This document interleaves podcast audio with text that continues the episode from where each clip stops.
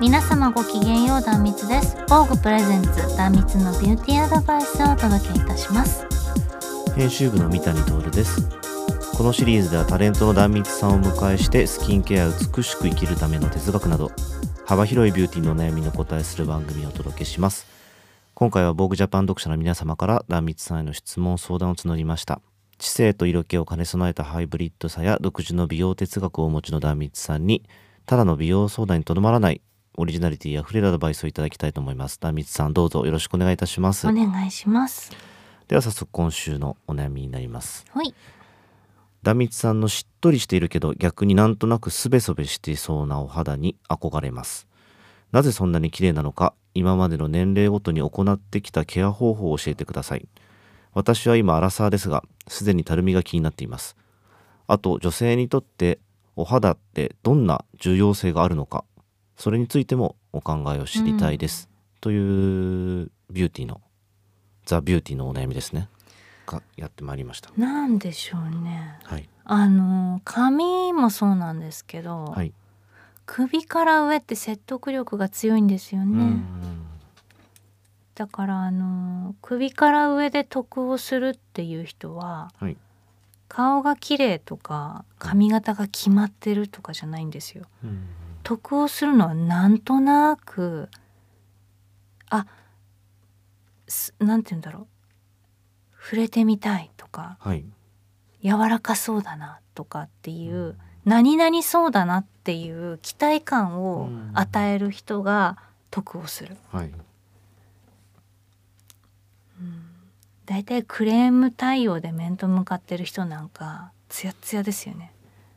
そうですね。カッサカサの人言ってもはい。申し訳ありませんでした。おっしゃる通りですがね。なかなか通じない。うん。これはね現実なのですよ。はい。男性もそうですよ。そうですね、うん。やっぱある程度の、うん。まあお手入れをしているうん。肌といいますかうん。そういうのが必要だということですね、そうですはねい。あとそのしっとりしているけど逆になんとなくすべすべしてそうなっていうのはもう相反する部分じゃないですか？そのあのーそれをなんでこう実現できているのか？そういうイメージをちゃんと出せてるのかっていうのは確かに知りたい方多いなと思いました。あー。これは、はい、一見そのしっとりとすべすべって相反する感じあるんですけれども、はい、そのしっとりでもすべすべでも、はい、余計なものを抑えていればうん、それはどっちも実現可能だと私は思うんですよね。はい。例えばしっとりしててテカリを抑えてればすべすべしてそうに見えるじゃないですか。うん。すべすべしてるけどかさついてる部分みたいなのがはい、目に見えてなければ、うん。あれ？もしかしたら水分も含んでるのかなって期待を持たせるじゃないですか。はい、で余計なことをしないうん。入れないっていうのがなんか一番のはい、方法な気がして、でお肌って私知る限りだとそのたくさん導入させる派閥の人とはい、どんどん出してった方がいいんじゃないかっていう派閥の人がいるらしいんですよ。うん、で本来は両方できたら理想的なんですけどはい、両方やるとね疲れる。お肌が、はい、はい、なので自分にどっちが合ってるのかなっていうのをうん。見極めるのって大事な気がします。なるほど。例え、ば汗をかきすぎてはい、ガッサガサになるってなんとなくその20代過ぎてくると分かるはずなんですよ。はい、あのいっぱい塗り込むと、はい、どうもなんか毛穴が詰まったような気がするうん。とかっていう、その気がするは間違いなく正解です。そうですよね。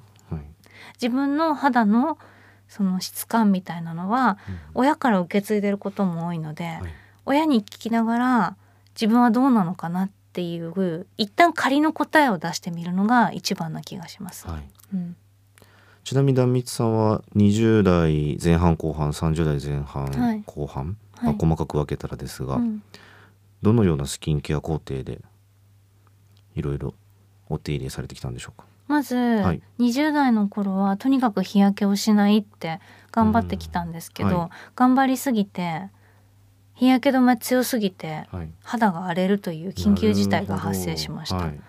で顔にはその最強日焼け止めじゃなくてもはい。海にぐらい海に行くレベルじゃなければ、うん普通に街中歩くとか、はい。自転車でどっか行くぐらいだったら、はそんなに強力な日焼け止めじゃなくてもいいんじゃないかなって,、うん気づいたのが30代、はいです。うんうんうん。なるほど、はい、だから強ければいいとか、はい。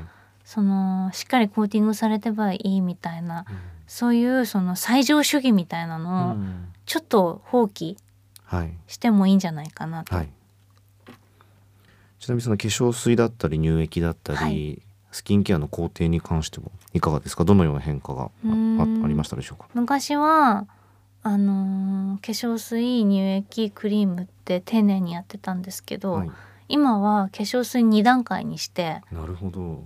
で寝る前にちょっと保湿のクリーム塗っておしまいにしてます。はい。その効果の違う化粧水をはい順番に使うっていうことですよね。そうですね、はい。あのしっとりタイプのはい。ものをあ違う。さっぱりしたものを最初塗ってしっとりしたものを次に塗る、で乳液はちょっと飛ばす。はい。で私は親のその肌の質感とかはい話からすると、はいどうもあの出していいかないといけないタイプ。うんさっきおっしゃってたそのい導入するか排出するかどっちかな、だと排出タイプする方はい。ですね。でパックしない。ああそうなんですか。はい。そのなんて言うんですか。あの仮面みたいなやつ、はい。なんて言うんですかねあれ。ほい。シートマスクシートマスク。シートパックですね。はい。仮面みたいなやつ。仮面みたいなやつ。はい。あれやらないあれやると調子悪いんですよ。その与えすぎることによって、はい。うまくいかない排出がってことですね、はい。なるほど、はい、とっても面白いです確かに。お入腹いっぱいで動けなくなるタイプ。はい。はい。やっぱ保湿すればするほどいいっていう思い込みはねあの、は世の中にありますからね。なんかはい。僕自身含めて。なんかはい。肌が何かを求めてるみたいな。どんどん吸収ぐんぐん吸い取れみたいな、はいそういう風潮がやっぱり一時期すごいあったから、はい。油、はい。そのオイルをこう最初に導入させて、うん。で化粧水の水を良くしてなんてやってたんですけど、はまあ肌が崩れる崩れる。逆に引き算をした時に、はい。その今のお肌の状態になった、はい。なるほど。でもその見極めはすごい非常に大事ですね。どちらなのかっていうのは。1年かけてはい。自分の肌としっかり向き合う時間は必要だと思いあます。そうですか、はい、ちなみにその与えるとその、まあ、要は引き算するか与えるかっていうのは、まあ、どんな風に行き着いたんですか？これちょっと減らしてみようかなっていう日があったりとかうん。逆に何も使わないとか。